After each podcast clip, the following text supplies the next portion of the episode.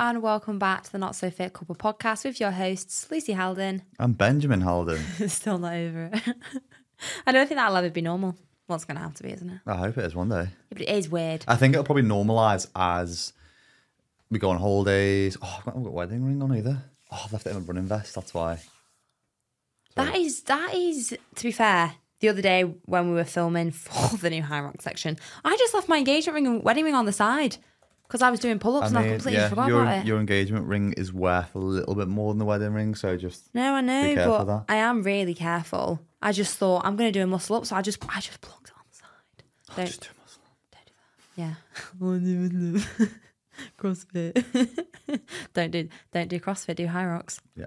Mom deserves the best, and there's no better place to shop for Mother's Day than Whole Foods Market. They're your destination for unbeatable savings, from premium gifts to show-stopping flowers and irresistible desserts. Start by saving 33% with Prime on all body care and candles. Then get a 15-stem bunch of tulips for just $9.99 each with Prime. Round out Mom's menu with festive rosé, irresistible berry chantilly cake, and more special treats. Come celebrate Mother's Day at Whole Foods Market. Hey, it's Ryan Reynolds, and I'm here with Keith, co-star of my upcoming film, If, only in theaters May 17th. Do you want to tell people the big news? All right, I'll do it. Sign up now and you'll get unlimited for $15 a month and 6 months of Paramount Plus Essential Plan on us. MintMobile.com/switch. Upfront payment of $45 equivalent to $15 per month. Unlimited over 40 gigabytes per month. Face lower speeds. Videos at 480p. Active Mint customers by 531.24 get 6 months of Paramount Plus Essential Plan. Auto renews after 6 months. Offer ends May 31st, 2024. Separate Paramount Plus registration required. Terms and conditions apply if rated PG. Speaking of the Hyrox program, we've just launched our campaign, which is Got Hyrox. Get My Coach. Oh, so I thought you were going to do the full campaign. Yeah, I wasn't planning on doing the... Got Hyrox, ? Get a coach. Get My Coach. Yeah. If you don't know what that meant, you'll have to go and watch the video. Yeah, you can go and watch the video on Instagram, Facebook, on any of the My Coach or mine and Lucy's Instagrams or Facebooks, whatever. And we're essentially the official training partner of Hyrox, which is super exciting. We've been working on this for the last 5 or 6 months. So it's really, really nice to be able to finally tell everyone about it. It's not officially launched yet, but if you want to know more about it, we will leave the link in the description to wherever you're watching this podcast. Yeah, Hyrox is absolutely amazing. If you don't know what it is, it combines both running and functional workout stations where you'll run a kilometre followed by one functional fitness station, and then you do it 8 times. And it's a real test for your overall fitness level because I've never really done anything harder. I think the whole thing. Really? Even harder than the 100k? When I finish, yeah. I think, well, when you're doing it, because you're maxing out, you obviously don't have to max out. You can. I think that's the benefit of Hyrox, though. You can be a complete novice, a complete beginner, or you can be the elite of the elite and really go for it. I think that's quite nice because you even see some people walking instead of running or doing it however they wish, but we really went for it and I was absolutely gassed. But that's one of the best things for Hyrox. And in terms of My Coach and the partnership, we obviously will be from beginner, intermediate, all the way up to advanced and elite, which is really exciting because if you've never tried it before and you want to do something new with the community, I think it's the best thing to do. So as Ben said, there will be a link below just where you can sign up for the waiting list, all the information, and be the first to know. Yeah, I think I'm going to try and get round to a couple more of the Hyrox events this year. Not training them. I have signed up to one of them, but more so just get down to some of them. I think what I might even do, or we might even do, is just try and arrange for, like, if any of the My Coaches are doing the events, arrange like a little meetup area just for everyone to get together, because sometimes going to new events, it can be quite daunting. So being able to meet up with the community and just have a chit chat before and a coffee, I think would be really cool. And one of the things that we're always really careful of with My Coach is that we want to be associated and partnered with things which tie into our same ethos, which for us is uniting the lifting and running community. And I think Hyrox definitely does that. But then also, as part of that, we are releasing 2 new coaches to My Coach, which is also being super selective as well, because we wanted it to be the right people who brought value to the community and would bring a level of programming which could both tie into people who are doing the first Hyrox or people who are doing the next Hyrox. And that's the benefit of having the 3 new programs that are going to be on the My Coach portal. The other benefit is it's at 85% of the price. So yeah, Hyrox coaching is actually pretty expensive at the moment. Very expensive. Mainly because I think there's only 3, maybe 4 official coaches that you can use within the UK who coach it. Not talking about gyms. to what digital online coaches, whereas our programs, you will actually be able to do the full 12 weeks for £90. Just a quick one, that's 15% of the price. It's... Sorry, 85% off, I was supposed to say. Exactly, yeah. Thank you, Cal. That 85% off. Insane. I mean, obviously with My Coach as well, what we definitely try and do is have that one-to-one personality and experience with the check-in, the accountability, the tracking. And now that we've brought Hyrox into it, you can, doing it for £90 for the 3-month period literally seems absolutely crazy to me. But we obviously want to do that for you. And yeah, super duper excited. So make sure you hit the link and get all the info and be notified. The other thing that I've just finished today, and if you're listening today, I'll be doing tomorrow, is the world record attempt. Do you do it tomorrow? No, no, not tomorrow. On Friday. When this goes out. Yes. Yes, you will. Use these. Listen. I'm just so nervous. Just done my last training session. How are you feeling, Ben? Feeling good. I was a bit nervous to start this week because I had a bit of a dodgy knee. But I think these things always happen. I remember going into my deload week for the marathon, and you're always worrying about little niggles and knocks, which is why I said before. I mean, if I could look 12 weeks back and going into the final week, thought all I'll have is a bit of a niggle on my knee and a bit of tightness through my forearm, I'd be pretty fucking happy. I think I'd be surprised if there wasn't. You're on your feet for hours, holding 100 pounds. Mm-hmm. I think every single person who would do that, which nobody does because they're not as much as an animal of you, would get some sort of injury. But also people who are new to the podcast who don't have a clue what we're talking about, Ben is doing a world record on this Friday. For 24 hours, he's carrying 100 pounds. Farmers carry, so that's 50 pounds per hand, per arm, per side, however you wish to describe that. And he's doing it round a track for 24 hours. And go and donate. I'm doing it with Movember for men with testicular cancer and also for men's mental health. So carrying the weight of men. And I'm currently the 6th biggest fundraiser this year for Movember, which is great. So if you can donate, it'll massively help me try and get to that number one spot, because that's my goal, is to try and help as much as I can. If every podcast listener donated like 50p or a pound, you'd really surpass it. I would. So we'll leave the link in again. Please jump on and donate. And that's part of today's podcast, which is all about, and I've said this quote a few times, and I think it really rings true to what we do, is which is, the body is an instrument, not an ornament. It's there to be used, played with, utilised, tested, broken, failed, and then go again. Yeah, I love that. I'm not supposed to sit on a shelf and just be looked at. Yeah, I don't think you'd want your body to be an ornament, do you? Some people do. Some competitive bodybuilders definitely do. Yeah.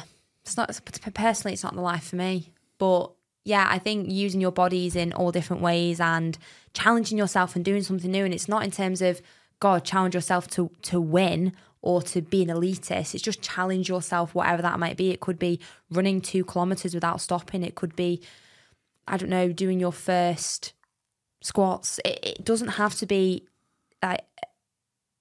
basically what I'm trying to say is it's very hard nowadays not to compare to other people, especially with social media, and you get wrapped up in this thing of, oh, but they're doing that and they're doing this. And it's, be your own individual person and see what you can achieve. It doesn't really matter about anyone else. I think, again, to be fair, just to blow the Hyrox too, again, the good thing about that is I remember when you did Manchester, and the thing which I turned and looked at was the 70, 75, 77-year-old woman. 77 was the oldest. The age category doing that. And it was amazing just to see that there was all walks of life there, mums, dads, grannies, granddads, all types of people doing it, because for Hyrox you do not need to do any Olympic lifting, because otherwise I probably wouldn't do it either. I wouldn't do so it makes it a lot more relatable and open in terms of, I suppose, cost of entry, not financial cost of entry, but cost of entry just to being able to walk a fair step a lot lower. I also feel it, the risk of injury isn't that high because when you take out the Olympic lifting, so we're talking clean, snatches, clean and jerks, all of that stuff that you do see in CrossFit. I've never done CrossFit, and it just doesn't appeal to me that much.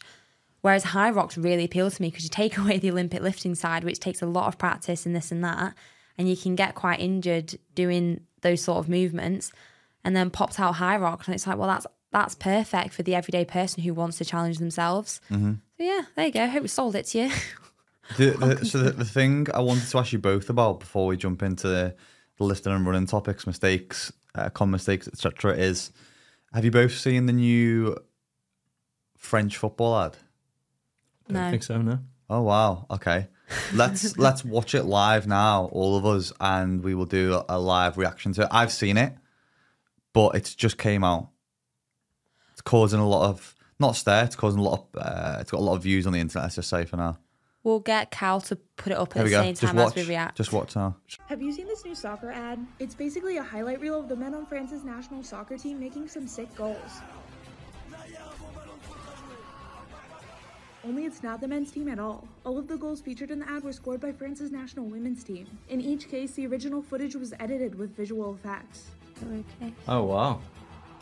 The ad, wow, that's so clever. The 2023 Women's World Cup, I don't understand this. So it's a men's football ad. So this is basically, it's the French women's team are playing in games, but they've masked them all with AI with the men's football team, so that when you're watching it, it just looks like the men's football team. But then when you take it off, it was actually the women's football team with all of the accomplishments, goals, kicks, headers, etc., etc. Wow. Really cool.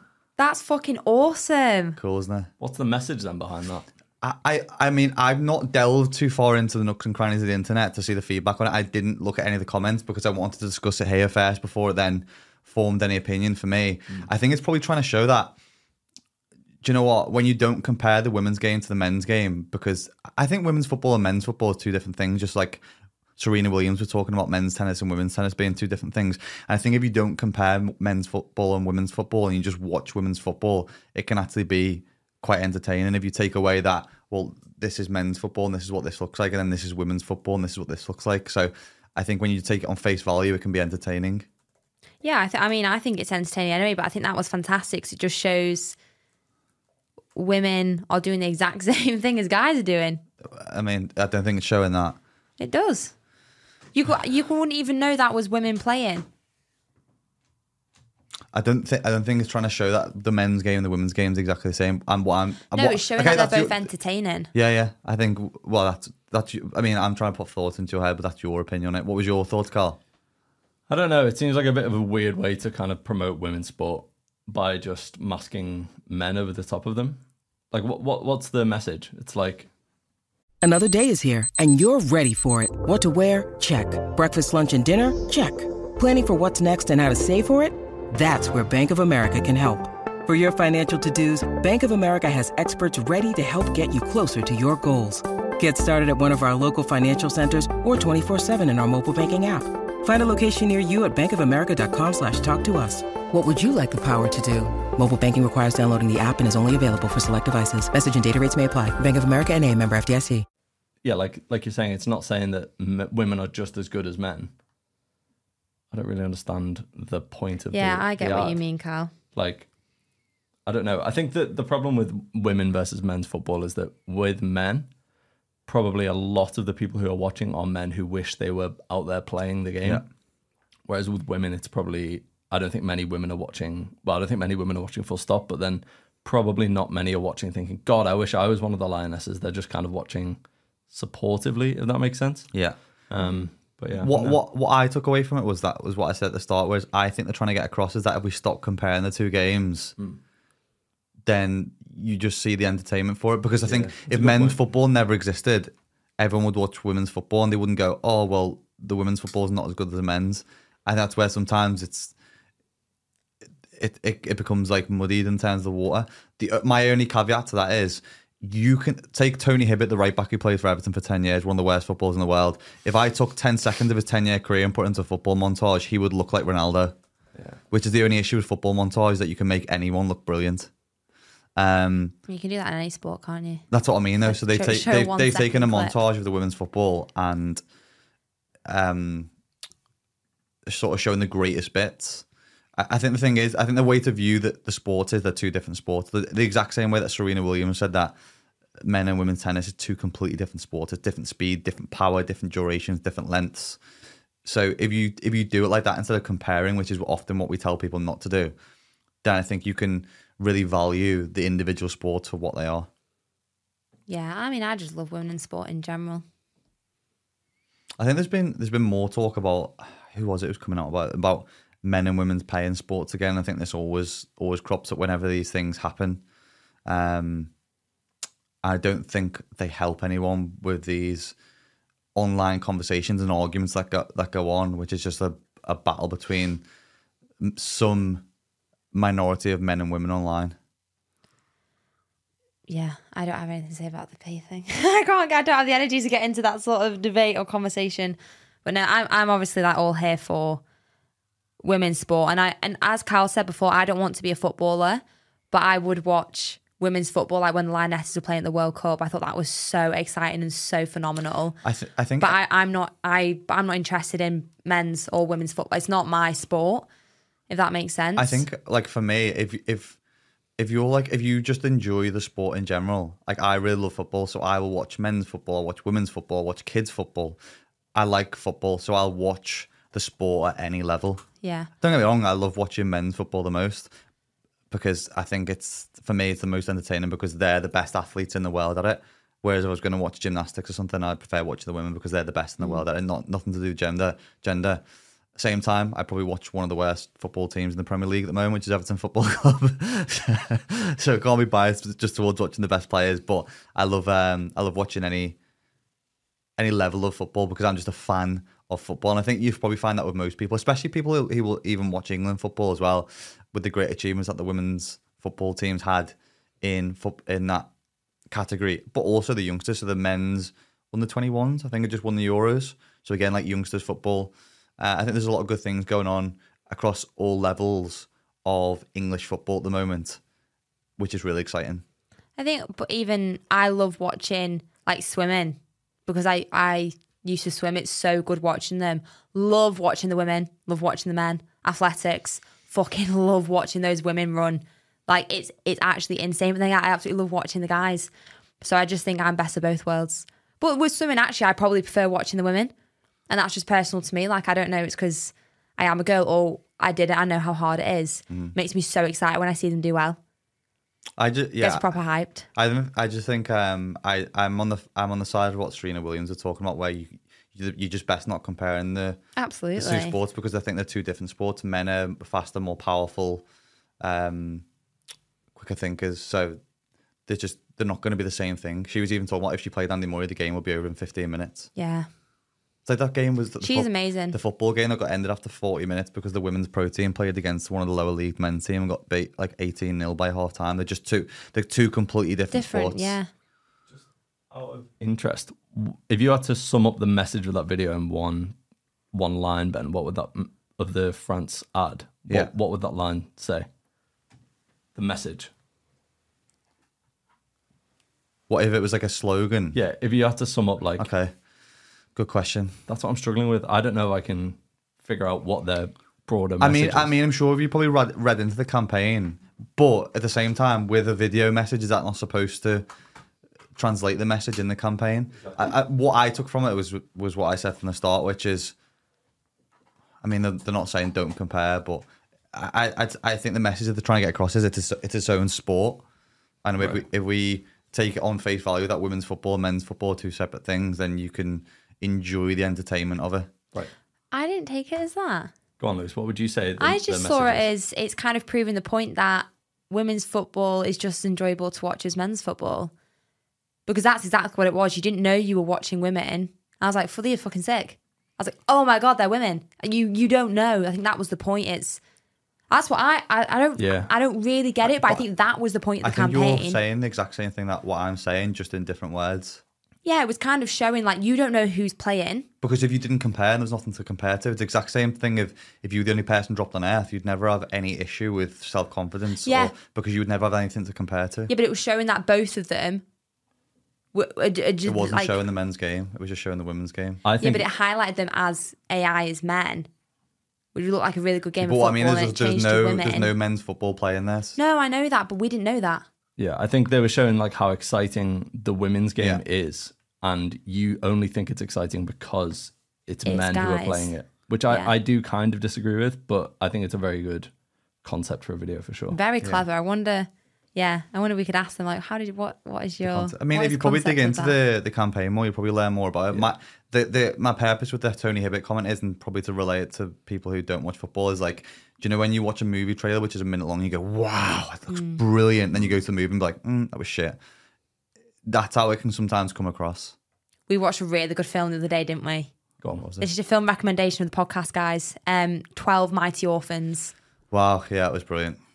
It gave me vibes of how I feel when I watch Cool Runnings or Coach Carter, because I cried at the end because I was so happy, and it's to do with sport, and I feel like everyone can unite with sport in kind of any way.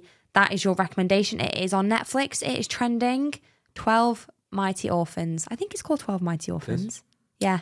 Have a watch. What are the ratings on Rotten Tomatoes, Cal? Critics are saying 60%, but audience saying 94%. I agree with the 94%. Pretty good. It's a very heart-wrenching but phenomenal true story, may I add. It's very motivating, I think, as well. Yeah. A little bit like, what's that guy? There's a film on the guy who was during war, he joined one of the Olympic running teams. Unbroken. Is that what it's called? I think it's called Unbroken, where he has the log above his head. With the guy who used to be one of the actors in Skins. Yeah. Yes. Unbroken, I think it's called. Yeah, it is. Unbroken, that's the one. Yeah. Another really motivating film. I think if you're into fitness as well, you'll enjoy those kind of athletic movies, which are about the underdog coming up. But also when they're true stories, it makes it even more relatable. That's one of the best things in sport. It can be accessible for everyone because you've got sport, you've got the Olympics, you've got the Paralympics, you've got beginner, you've got advanced, you've got amateur. I don't know how you say it.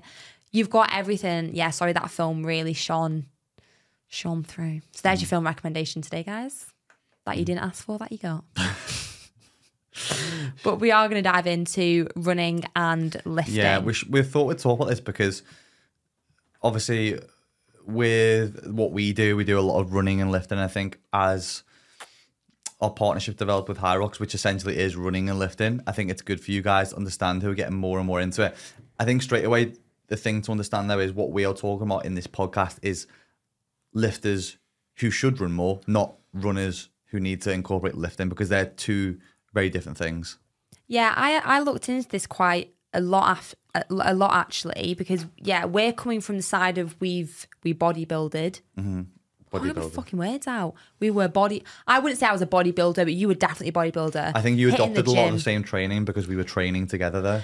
When me and Ben first got together, I used to just train like Ben. Like I just molded into Ben. And he used to put this strap around like my head that you rest your biceps on. And I'd just be in the gym with this like weird strap. We can find that video. Be careful what you're talking about strap-ons, by the way. I don't want any people getting weird ideas. You fucking pegging me at home.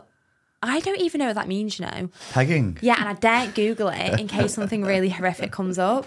That's how innocent I am. Yeah, I think our Google will probably deny access to that anyway, because you've put the parental filters on.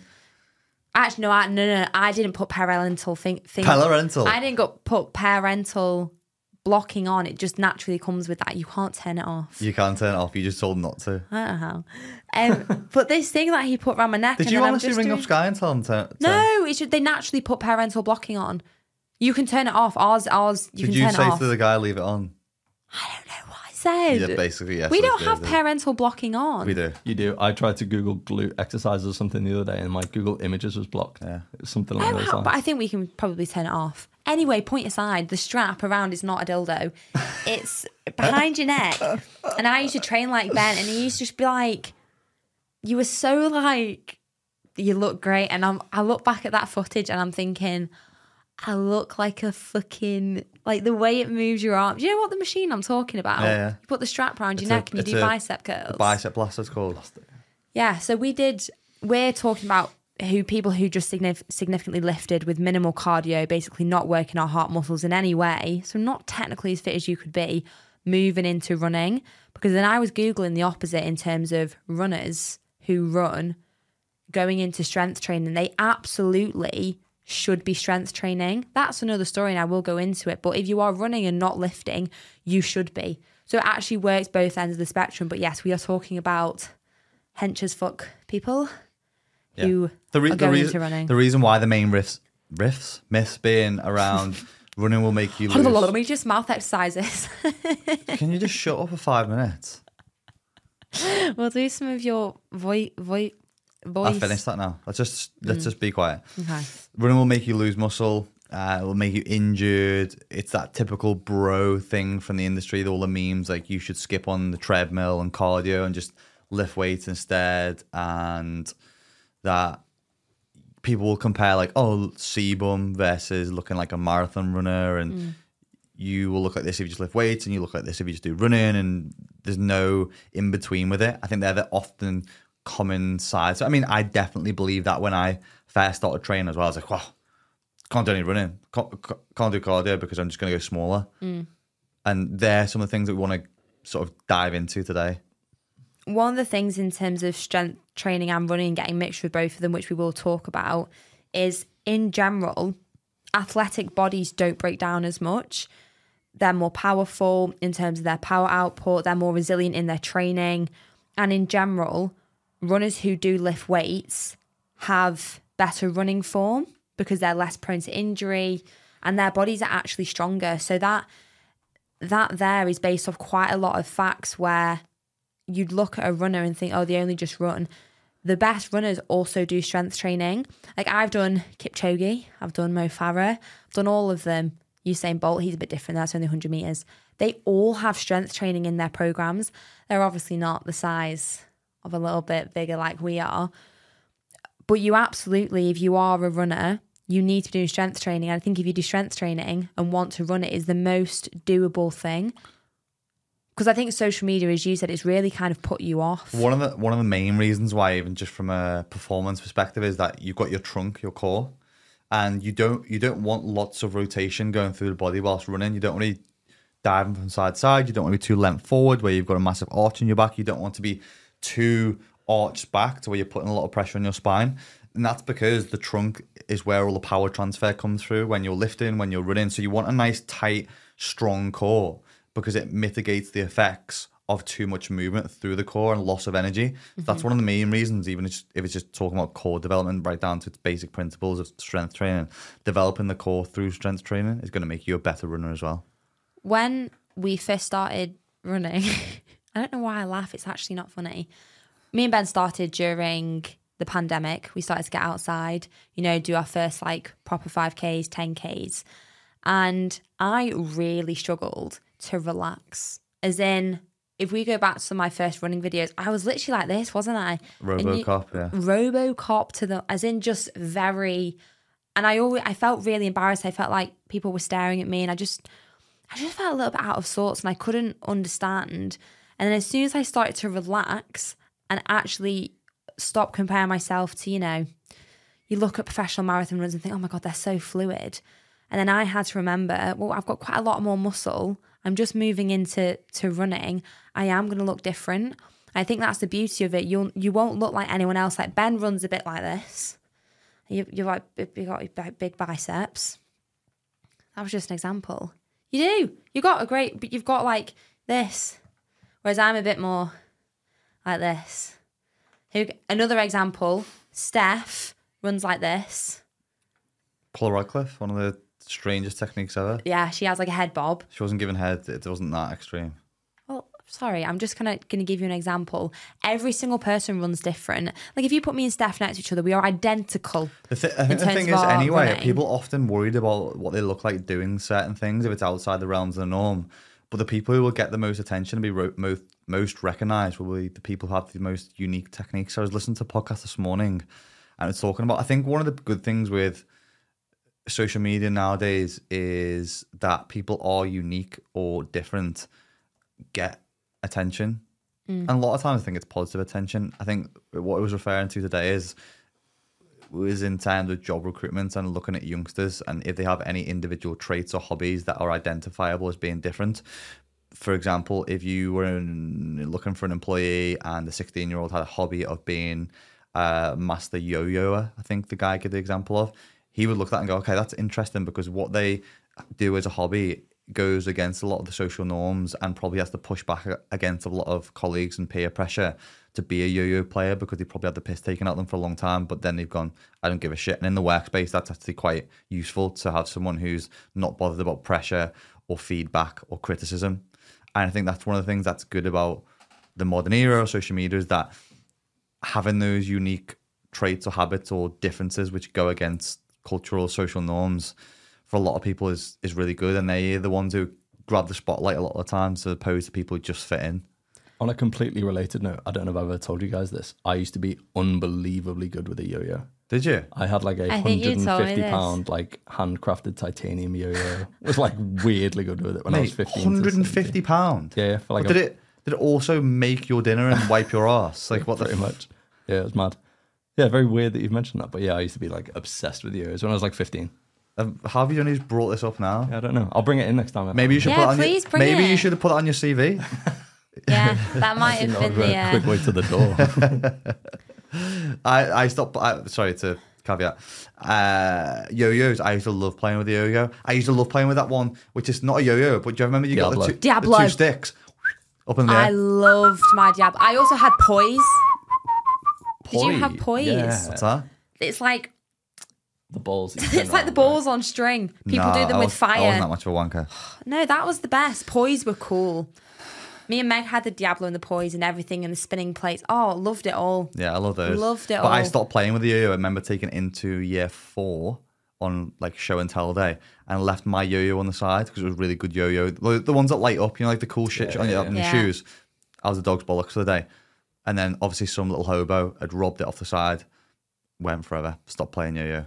Is that the reason you stopped? You could have just got a new one. Nah, I wanted my yo-yo back.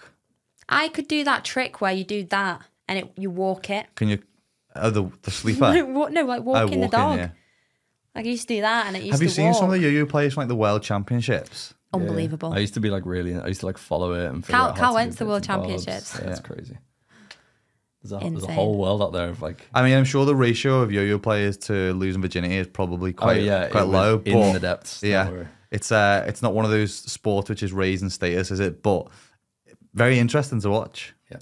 Just pulling it back from one of the points that I was making before, I think it's a very valid point because, as we said, every runner is kind of different and unique, and I think that's what's so special about it.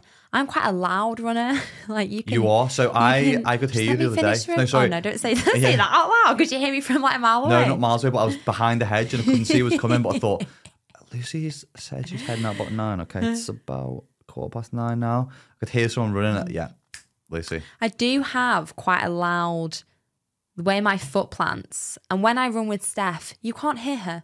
Like we have the opposite techniques. My arms are a bit out. I'm a bit more like uptight. Steph's quite relaxed. Her hands are closer together. And our times are basically identical. So it kind of just highlights that it doesn't really matter on your shape or size or how much muscle you carry, you can absolutely still run. And I think that's what's so wonderful about what we've done with My Coach and the running and the lifting community is we've got a lot of people who've just started the beginner 5K program who have never ran before because they've kind of been told, oh, no, you can't run. It's running's not for you. And people have started this program and they're absolutely loving it. Obviously, I do think if you're running in a certain type of way that is causing injury, if you have a knee, niggle, ankle, hip, because it is obviously a lot of weight bearing, potentially get your running gait tested or just have someone to have a little look. Because if you're running and it's constantly hurting every time you're putting your foot on the floor, that might be a slight issue.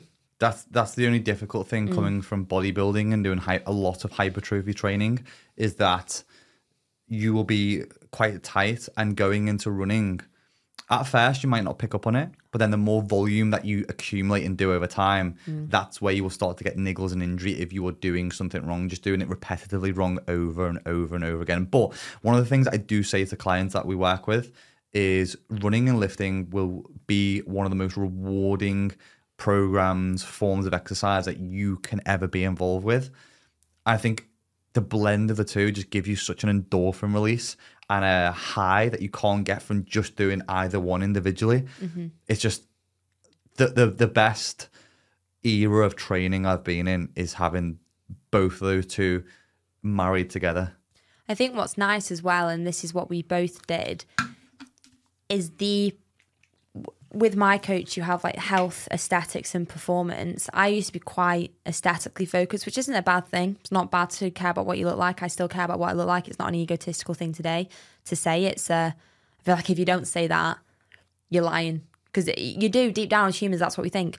My health has also been very, very important to me, and I lost the performance side after I quit swimming. I just wasn't that bothered about performing in a certain way, but when I started running again, that buzz, like as you said, like the high you get from doing it, that came back through running, and it was a 360 with my training. I actually started enjoying fitness as a whole again, because it wasn't just based on what I looked like.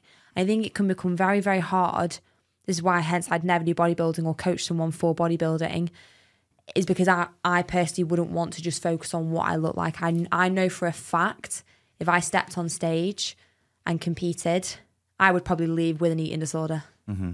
I just know that, and that's me from previous history. If I was so focused on what I look like, I'd lose the enjoyment of training. And I think running really, really helped and saved that for me. I think it's just for a lot of people, because if you start injecting performance metrics into your program, it gives you something to think about. People who will start doing things such as measuring runs, measuring PBs, measuring any other kind of performance, that could be how many pull-ups you've done, no matter what it is, those people will naturally start to fall into a realm of being more aesthetic. If other things, another structure of the program fall into line with that, but they won't be so tunnel vision on just losing weight, which I think for a lot of people start to drive people mad after a certain amount of time. But there's some things to think about when you're going into running and lifting, which is referring back to what I spoke about before of you're never going to be the best at either. It's just you've got to get over that fact. You're not going to be able to step on the Olympic stage and then go and run the world's quickest marathon, and them two just don't lend themselves in that capacity.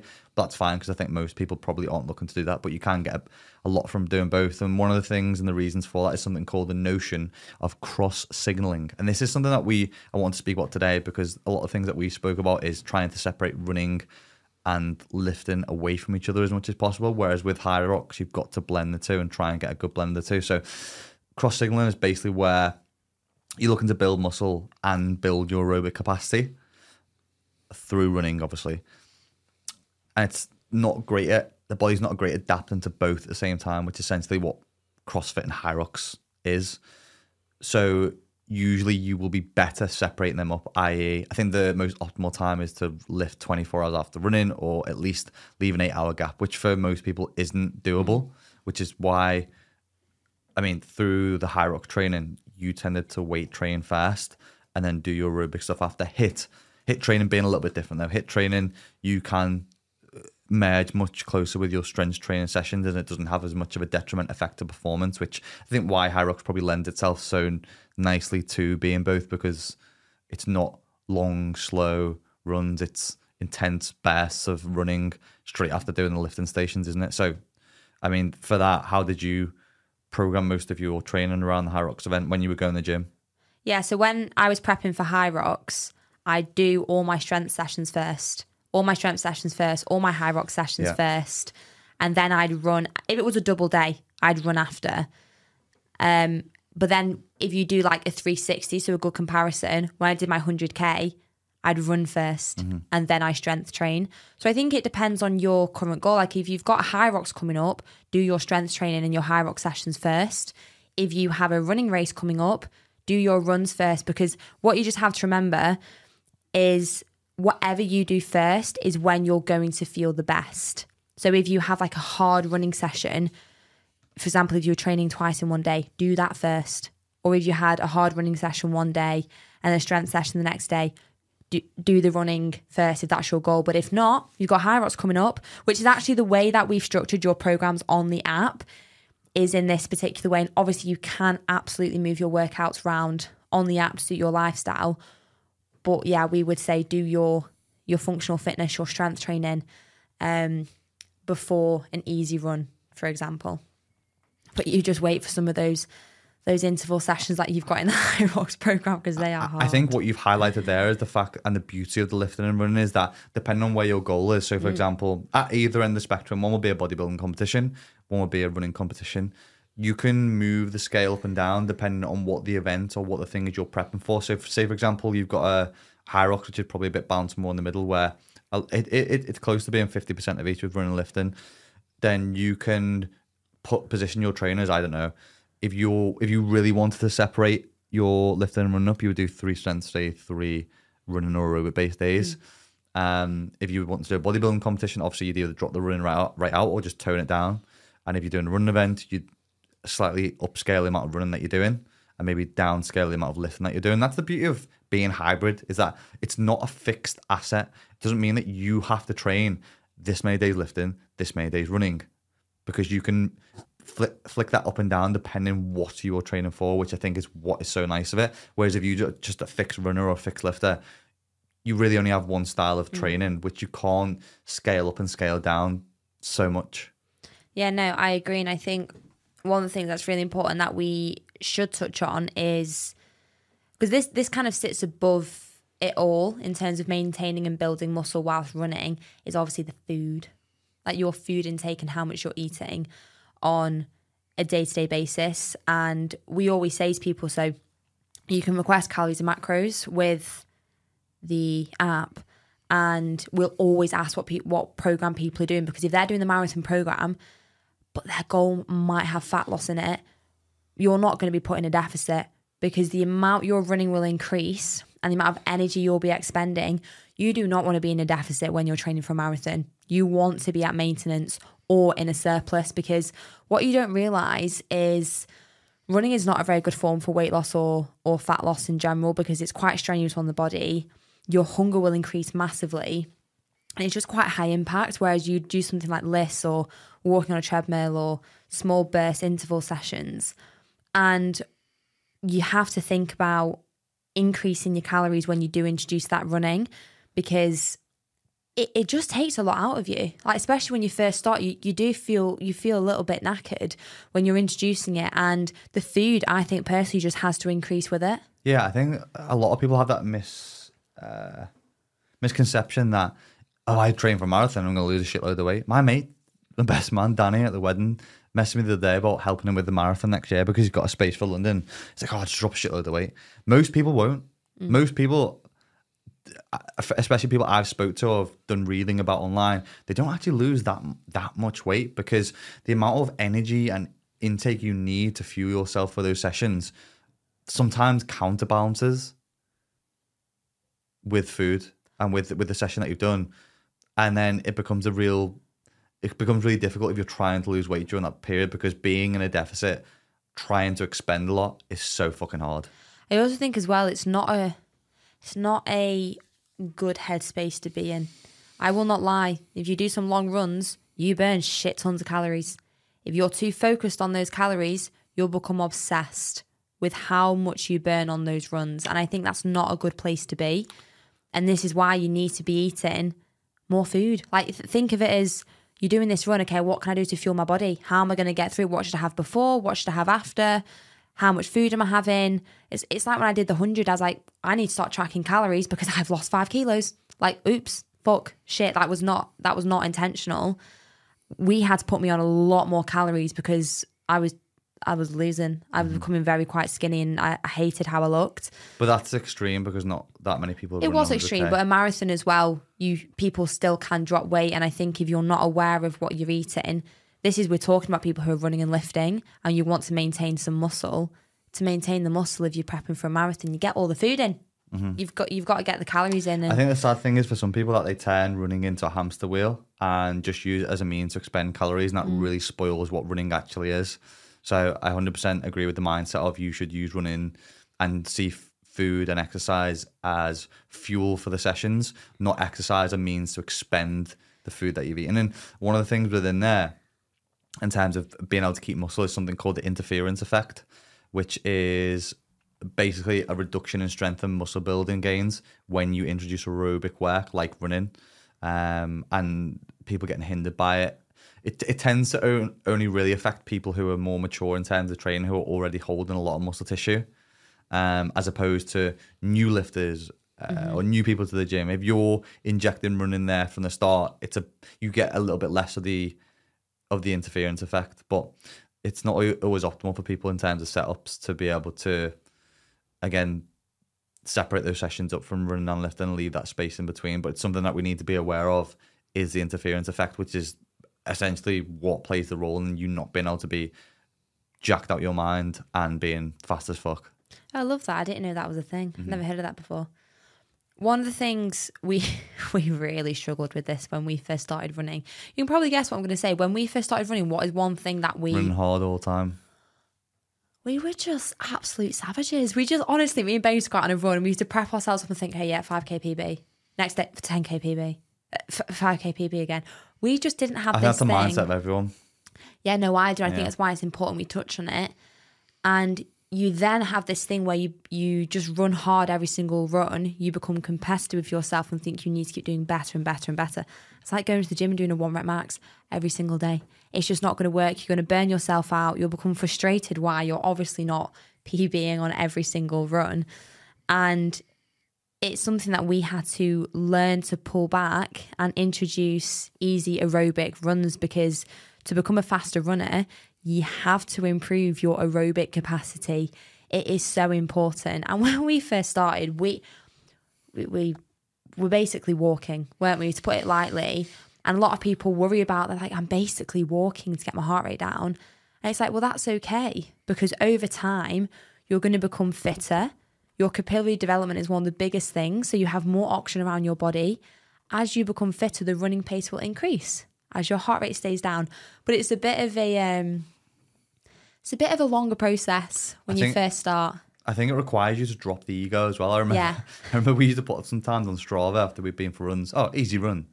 It wasn't an easy run. Heart rate's I remember Fergus messaging me one day. He's like, because of the pace. He's like, what was your heart rate? I was like, I don't know, mate. I don't know. And then I think one of the best things to start doing if you want to take running seriously is tracking heart rate. Mm-hmm. I mean, it's not the be-all and end-all, because people before we had heart rate trackers were running and getting better at running for a long time. But it's a great metric as a beginner to start utilising and using, because it will give you a basis to if you are actually doing an easy run, because people who are training for marathons, especially a longer distance events, or you want to build your aerobic base, need to be doing 70, 80% of their runs as easy runs. And unless you're tracking your heart rate, you won't know that. So it's a vital tool to use. And again, this all comes back to scale and volume as well.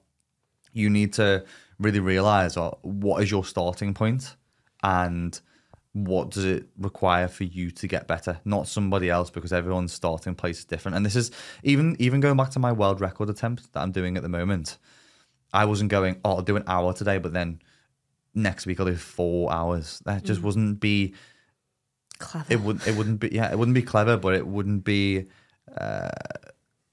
a scale of volume which is in tangent with where my end goal is. And that's just what causes people to get injured as well, when you take too big a jumps in terms of percentage of volume you're doing week to week. And again, with running, it doesn't always have to be harder. It doesn't always have to be faster. It can just be a little bit longer distance. It could just be a little bit longer time. And there are easy ways to make incremental gains without just going, I know what, I'm going to run harder. Yeah. And most of the time, if people have hit a plateau with running, it's because you're not doing those easy aerobic runs. You aerobic means with oxygen. The more capillaries you have, the more oxygen is getting to those muscle fibers.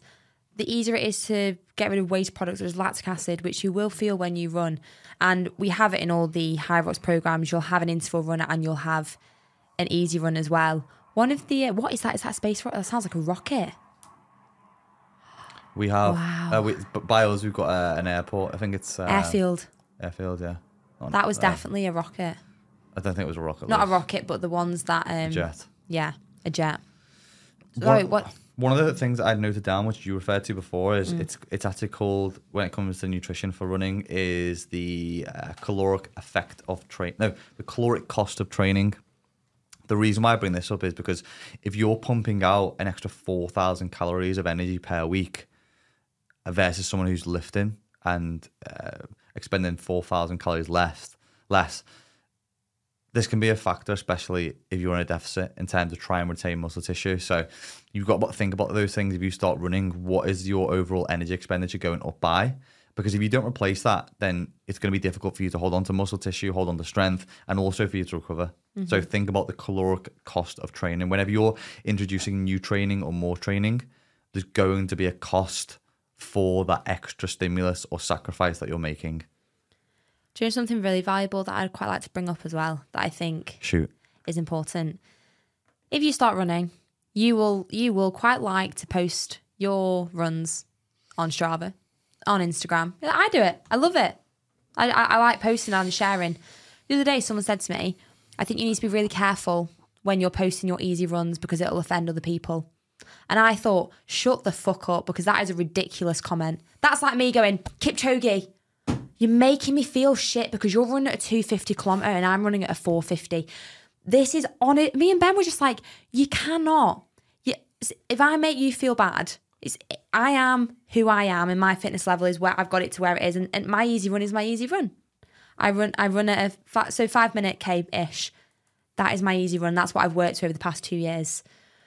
And I would never compare myself to a pro marathon runner because I'd feel like absolute shit because they run at 330 kilometre paces and that's their easy run. I just think you are your own individual person. You're on your own journey. It doesn't matter about anyone else. I don't compare to other people running who are 10 times faster.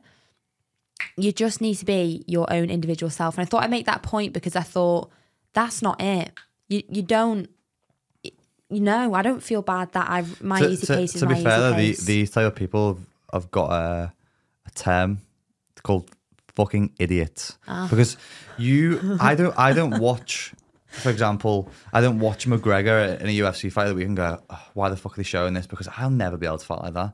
Again, that's their own problem that they're trying to jump the gun and go too far ahead. You should take inspiration from people 100%. That's the whole difference between imitation and motivation. Inspiration though, you're not trying to imitate what other people are doing.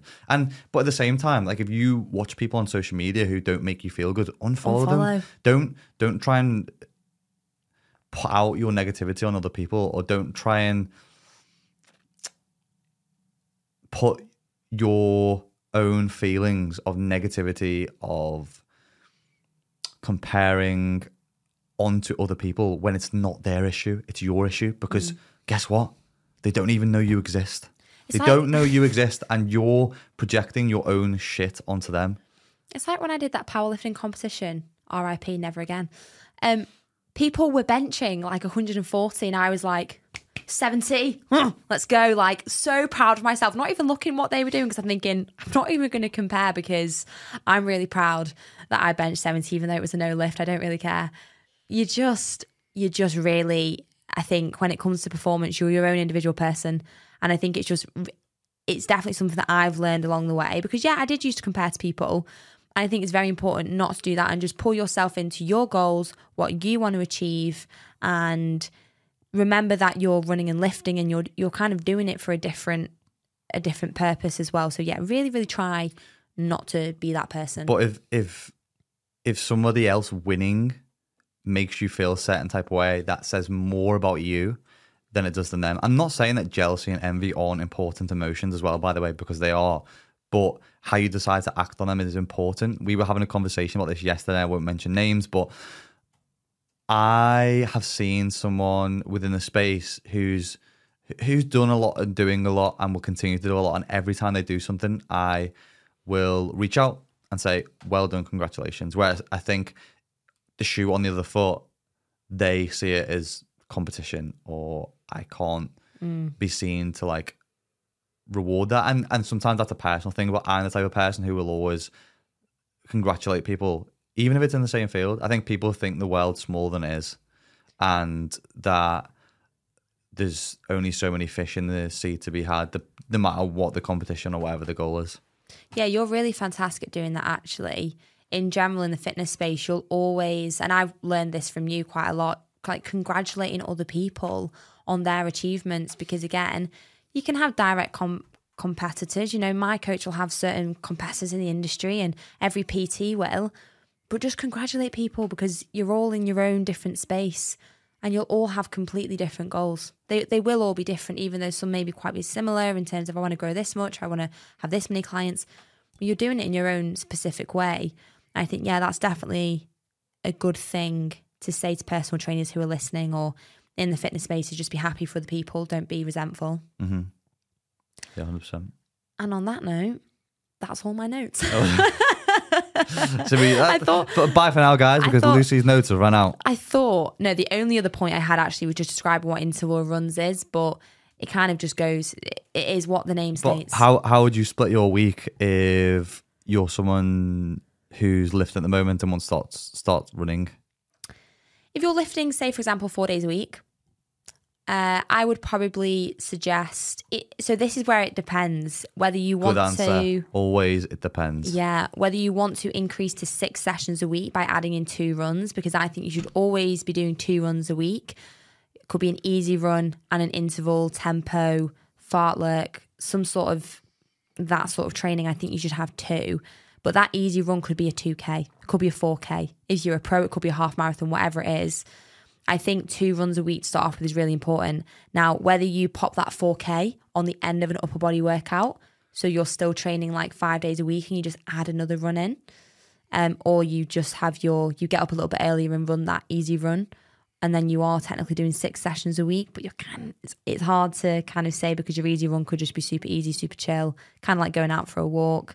Or yeah, add it into another session. I think it's really important when you first start is to make sure that your runs are more around your upper body days than your leg days, because at the start, you will have DOMS from your leg day going into runs and you might find it quite difficult. I still get it a little bit, but I'm not really as fussed about it now. Or doing upper body, you might have had a back day and then you go into your run and you think, I am a robot. Like, I feel so stiff.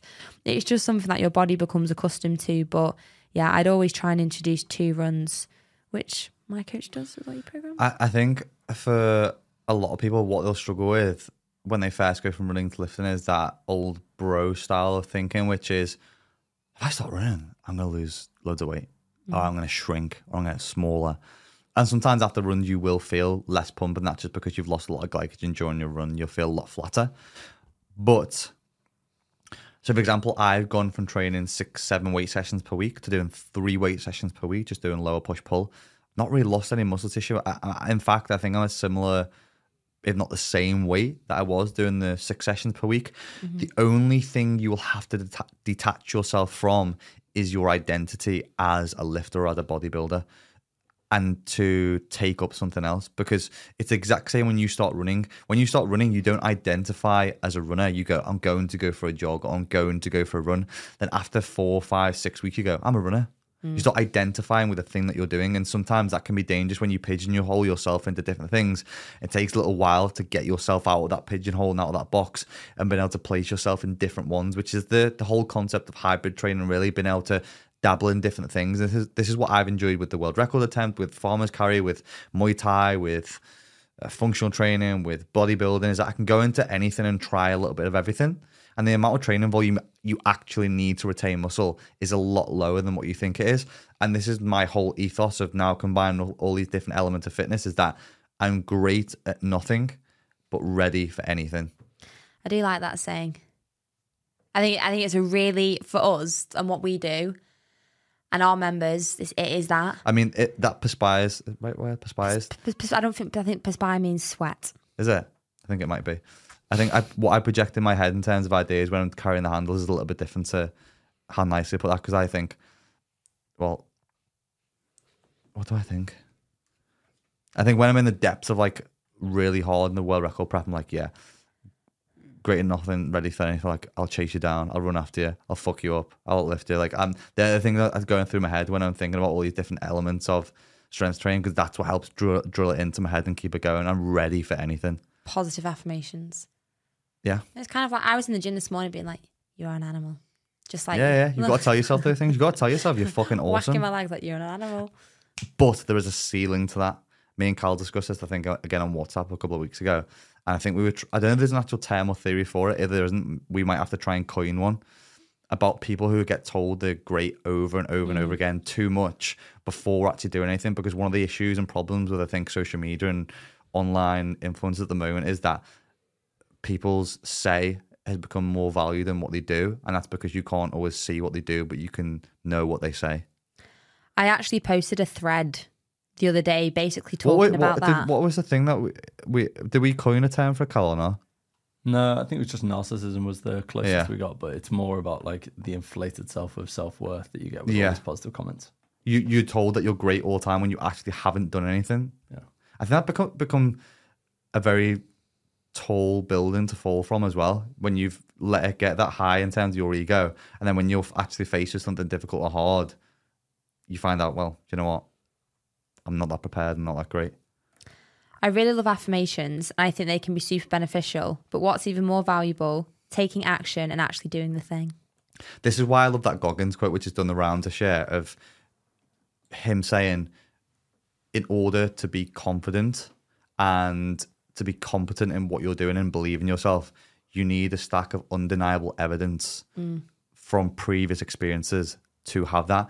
Because to think that you are unbeatable at something that you've never done before is just delusion, versus you believing in yourself and having self-confidence because of the experiences that you've gone through and the failures that you've already had. Yeah, we do love a hard as fuck Goggins quote, don't we? But I think that's... But you also have to start somewhere. You kind of got to take the action for a while before you can kind of get that evidence. Yeah, but I also kind of get where the... What's the term called? Imposter syndrome can sometimes creep in when you're trying to tell yourself, I am the best at this, when you've never done it before. Yeah, that is hard. Like fake it till you make it. Yeah, it's like, almost getting to those realms of real delusion. I'm all for delusional optimism, but there's, I think, a ceiling for it as well. Do you know my last piece of advice to everybody? Take loo roll on runs. Oh, God. I thought it was actually going to be a serious piece of advice. I actually think that is serious. Not everyone's got the bowels of a 5-year-old, you know. Do you know running nappies exist? And I shit you not. Fucking hell. All fucking wardrobes are going to end up with just these ice ball, snowball briefs and shitty running knickers. I am contemplating for my marathons this year to run in a nappy. Just a nappy? No. A human adult running nappy, because if you have runner's stomach and you're going for a time, what do? I actually am. That's the only thing I'm worried about for my marathons. I mean, with the 100K, I could stop everything to go to a Portaloo. I don't have time to do that in a marathon. But no, I actually think it's a valuable piece of information, just in case. Take loo roll. Yeah. You will not regret that decision. In terms of the scale that we're looking at in terms of bodybuilders, runners and stuff, thank you for that amazing advice. You could just take a pack of, what are they called, little... Wet wipes. Yeah. Wet wipes might be better. Yeah. Much. Do you know, it's actually awful. We're not going to just bring up where I've shit myself on a run, but... Every way you can think of. I don't know what it is with me. Because we leave the house and you go, oh... No, but I go to the toilet before you leave the house. No, but I do. I go like twice. And then for some reason, I don't know if it's the way that I run or I'm so like... I don't know what it is. I can't wait till we go and stay somewhere and you're shitting in a field and the farmer goes past like... I just feel like, I'm so sorry. Right. I don't think that would be... You're shitting in my back garden. Yeah, but I feel like... What do you do? What do you do? So I don't know the answer, which is it's nothing to do with my diet, what I have before. I cut out coffee and I have peppermint tea. Nothing changed except my heart rate. So it's actually quite awful. Could you take like a... an Imodium. No. Yeah, why not? No, Cal, because then you're just blocked up. And then what about if it happens? So say if I'm doing a marathon, what about if it happens to like 30K and the Imodium's dissolved and I'm literally... Well, it's less likely to happen if you take an Imodium. Just I did contemplate that. Take a little little bump just in case you need it. A little bump in the middle of a marathon. Okay. I did, but then I looked at adult running. This actually is a serious thing. It's a common thing. It's not just me, and I've spoken to other people about it. So thank you very much. But take loo roll, then you don't have to use a leaf. Yeah, nice. Yeah, there you go. That's fun fact. One of the things we have touched about in this podcast is scaling and the amount that you're training and overtraining, etc., especially with running and lifting, which is a lot of stress on the body. But one of the things that I do believe is that the body is actually really amazing. It's capable of anything. We see year on year people breaking world records, people breaking PBs, people breaking other people's records, people doing things that they said the human body was never going to be able to be capable of. And I think that's one of the great things to remember all the time, is that if you're thinking, am I overtraining this week? Probably not. Especially if you're a trained lifter or runner, is that the body's capable of adapting to a lot of things. And I think, again, I hate to bang on about the world records being one of those things. The way that my body has adapted over the past couple of weeks is amazing to the stimulus that I've given it.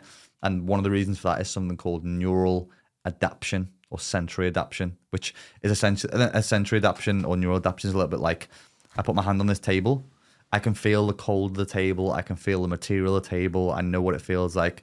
It feels significant to what's going to my brain. But if I continue to do that every day over and over and over, the effect of the sense or the feeling of what the table feels like, I don't really notice it as much because I'm doing it so many times. And that's what neural sensory adaptation is. Same with your training. If you're continuously showing up day on day and day and you've got that stimulus, the adaptation to it from the body over time, it doesn't become as hard. And that's why we've got to scale the volume of training. But again, the body is super adaptive to anything that you throw at it, which I think is amazing as well. And I was speaking about this before on Story. And if you're someone who's got a Hyrox event or a marathon or something that you're looking forward to this year, one of the most powerful things that I've thought about with this prep is that, and at the start of prep. Sorry. You're not in... What was that? My tongue licking my fucking lip so I can still speak. Honest to God. I've just never seen someone do that without food. Usually it's like I can't breathe, food. I can't drink. She left downstairs yesterday, Carl, because we're eating a protein cookie. I had to leave. It's not even loud. I was eating it though, Luce. No, fucking wasn't. No, we were actually in the office and I said, I'm really sorry. We were in a restaurant the other week. This couple was 10 feet away from us. And she goes, bang, bang. Can you hear that? What? That guy over there eating this way. Yeah, he's just eating the bowl of spaghetti. No. He's just eating the bowl of spaghetti. Just leave the man alone to eat his dinner without... No. He wasn't eating. He wasn't eating. He was slurping his tea. And it was like... No, it wasn't. I was like, oh my God. It's actually... No, it actually has a name. And it's called the you problem. No, it's not. It's not a me problem. It's an actual thing. Is it misophonia? Yes, that. Yeah. Slurping. Yeah, but whose problem is that? It's not the guy eating the bowl of spaghetti. It's you. Oh, I know. It's my phobia, my issue. Deal with it then. God, yeah. But they also weren't. They were like on the table right next to us. Sorry, do you know what I also can't wait for? What? You know how you and Cal always joke when I bring up my 100K, like, oh, I did 100K. I can't wait for you to do a world record. No, because I will never mention it ever again. You'll speak about it and I'll be able to go, oh, I did a world record. Can't wait for that. The difference is I'll be able to get a book out about it. Why would I be? I'm bringing out a book. I can bring out a book. I'm not bringing out the book. What do you mean? Guinness World Record book? Oh, you'll be in the book. Well, I'm going to do one up. I will bring out a book. Okay. Heard it here first. But the thing I was getting at before you interrupted about the spaghetti thing is if you've got something coming up, Hyrox, marathon, whatever the event may be, is the one really powerful things that I've thought about is me... I thought about this morning. I thought about the start of prep. Me walking through the door. So I thought about this in week one. Me walking through the door as me in week 12. And I'd done every single training session. I'd put every bit of effort into it. And what would that person look like? And what would that person say? And how ready would he be? And I wanted to envision me being that person. Because that guy in 12 weeks would be a lot different to the person that I am in week one. And I'd be... fucking an animal and ready for it. I think during this prep, I've done pretty much everything that I could do, bar the 2-week injury period, to be ready as possible for the event. But I think it's super powerful to use to think about that person that will walk through the door in 12 weeks' time or show up at the event in 12 weeks' time and what that person would look like if you hit every session and put everything into the sessions you've got up until that point. Well, that's sport visualization. That's so many people do it. A lot of swimmers do it. I think Michael Phelps used to do it. He used to like lie there and envision winning. All of his races used to go through like getting on the block, taking his hat off, clothes, getting on the block, diving in, every single stroke, every single turn. F1 drivers do it. There's been studies on F1 drivers. It's in a film with the bobsleigh people. So you literally envision yourself crossing the finish line, doing the whole thing. Doing the thing. I had a sports psychologist when I swam. And we used to, yeah. I just struggled a lot with like pressure.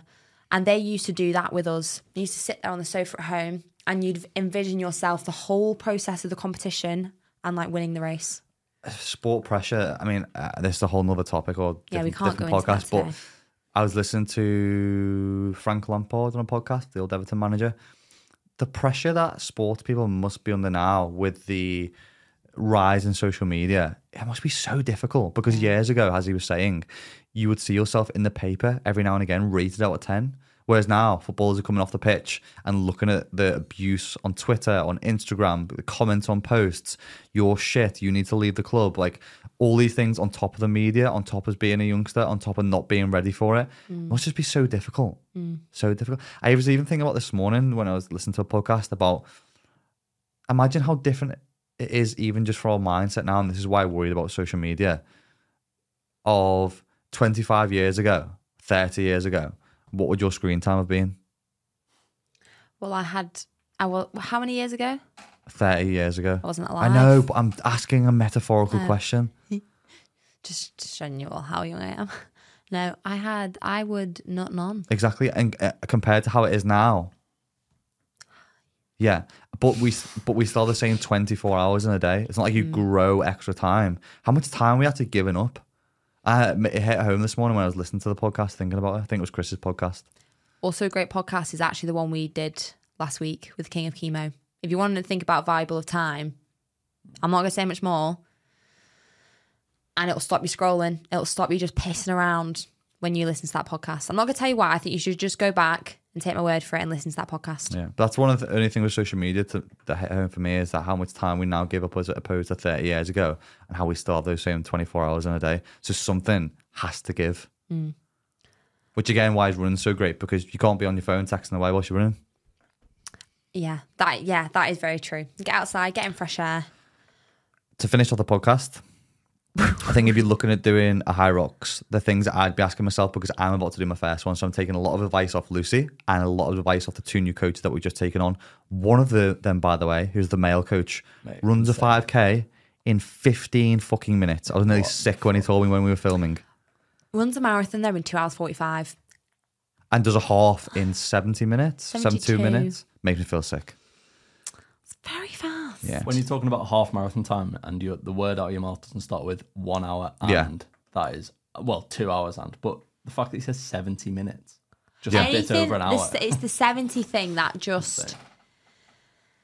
Which obviously we can't announce the coaches yet, so keep your eyes peeled for the 31st. But this is why it's so great, because it's the calibre for the elite programme, or the advanced programme that we've got, is it's being run by... a guy who's in the pro division of Hyrox, but then we've got programs for beginners. So I'm going to be going through those over the next 5 months, because I'm going to be doing my first Hyrox, hopefully in pairs at Manchester. But the things I'm thinking about, which I think you should probably think about as well, is what are your weak points? 100%. So what are your weak points you need to address within the training, especially through the 8 stations and running, because one thing you don't want to forget is that basically Hyrox is a running event with lifting. It's not just lifting with a bit of running. So be prepared for the running element, because I think it's something that people are underprepared for. Be prepared for the eggs. Yeah. How many days do you have to dedicate to training? Not everyone's got 6 days a week they can train. What do you want to achieve? So what's the result that you want to get? Do you want to complete, or do you want to compete? It's two big different elements. And then, work from there. Then you can start to think about what your training is going to look like, or what program you want to choose to do. Yeah, I'm just well excited for this. I think it's, we know you're all excited as well. And we just wanted to touch on it today in terms of like the Hyrox, the running and lifting, and because that is us. That is my coach. That is the community. That's what we do. Do you know what else that's good? Do you know, if you've been one in personal life who enjoys fitness, but you're not good at swimming, or you're not good at football, or you're not good at something specific, and you're like, oh, I don't really want to go and play Sunday football. I don't really want to enter competition to swimming, go down that route. I don't really want to go into doing running events. And you think, but I'd like to have some accountability to my training. I think that's where Hyrox is really good. Yeah, they've nailed it. Because you don't have to have been good at anything, and you don't have to go into something which is super competitive. You can just show up and go, I want to test myself a little bit in a good, fun place, which is actually really accessible. Yeah, the atmosphere is unreal. It's really supportive as well. I think that's what they've done well. I think CrossFit, I'd be terrified to go into any CrossFit box. I think it's quite elite. I know obviously they have nice boxes around, but I'd be scared. So in our Facebook group, we're going to be talking a lot about it. We're going to be doing a couple of lives over the next couple of weeks on Train of Hyrox, what it is. So if you're not too sure about it, or if you want to ask me and Lucy any questions on a live, make sure to jump into our community Facebook group.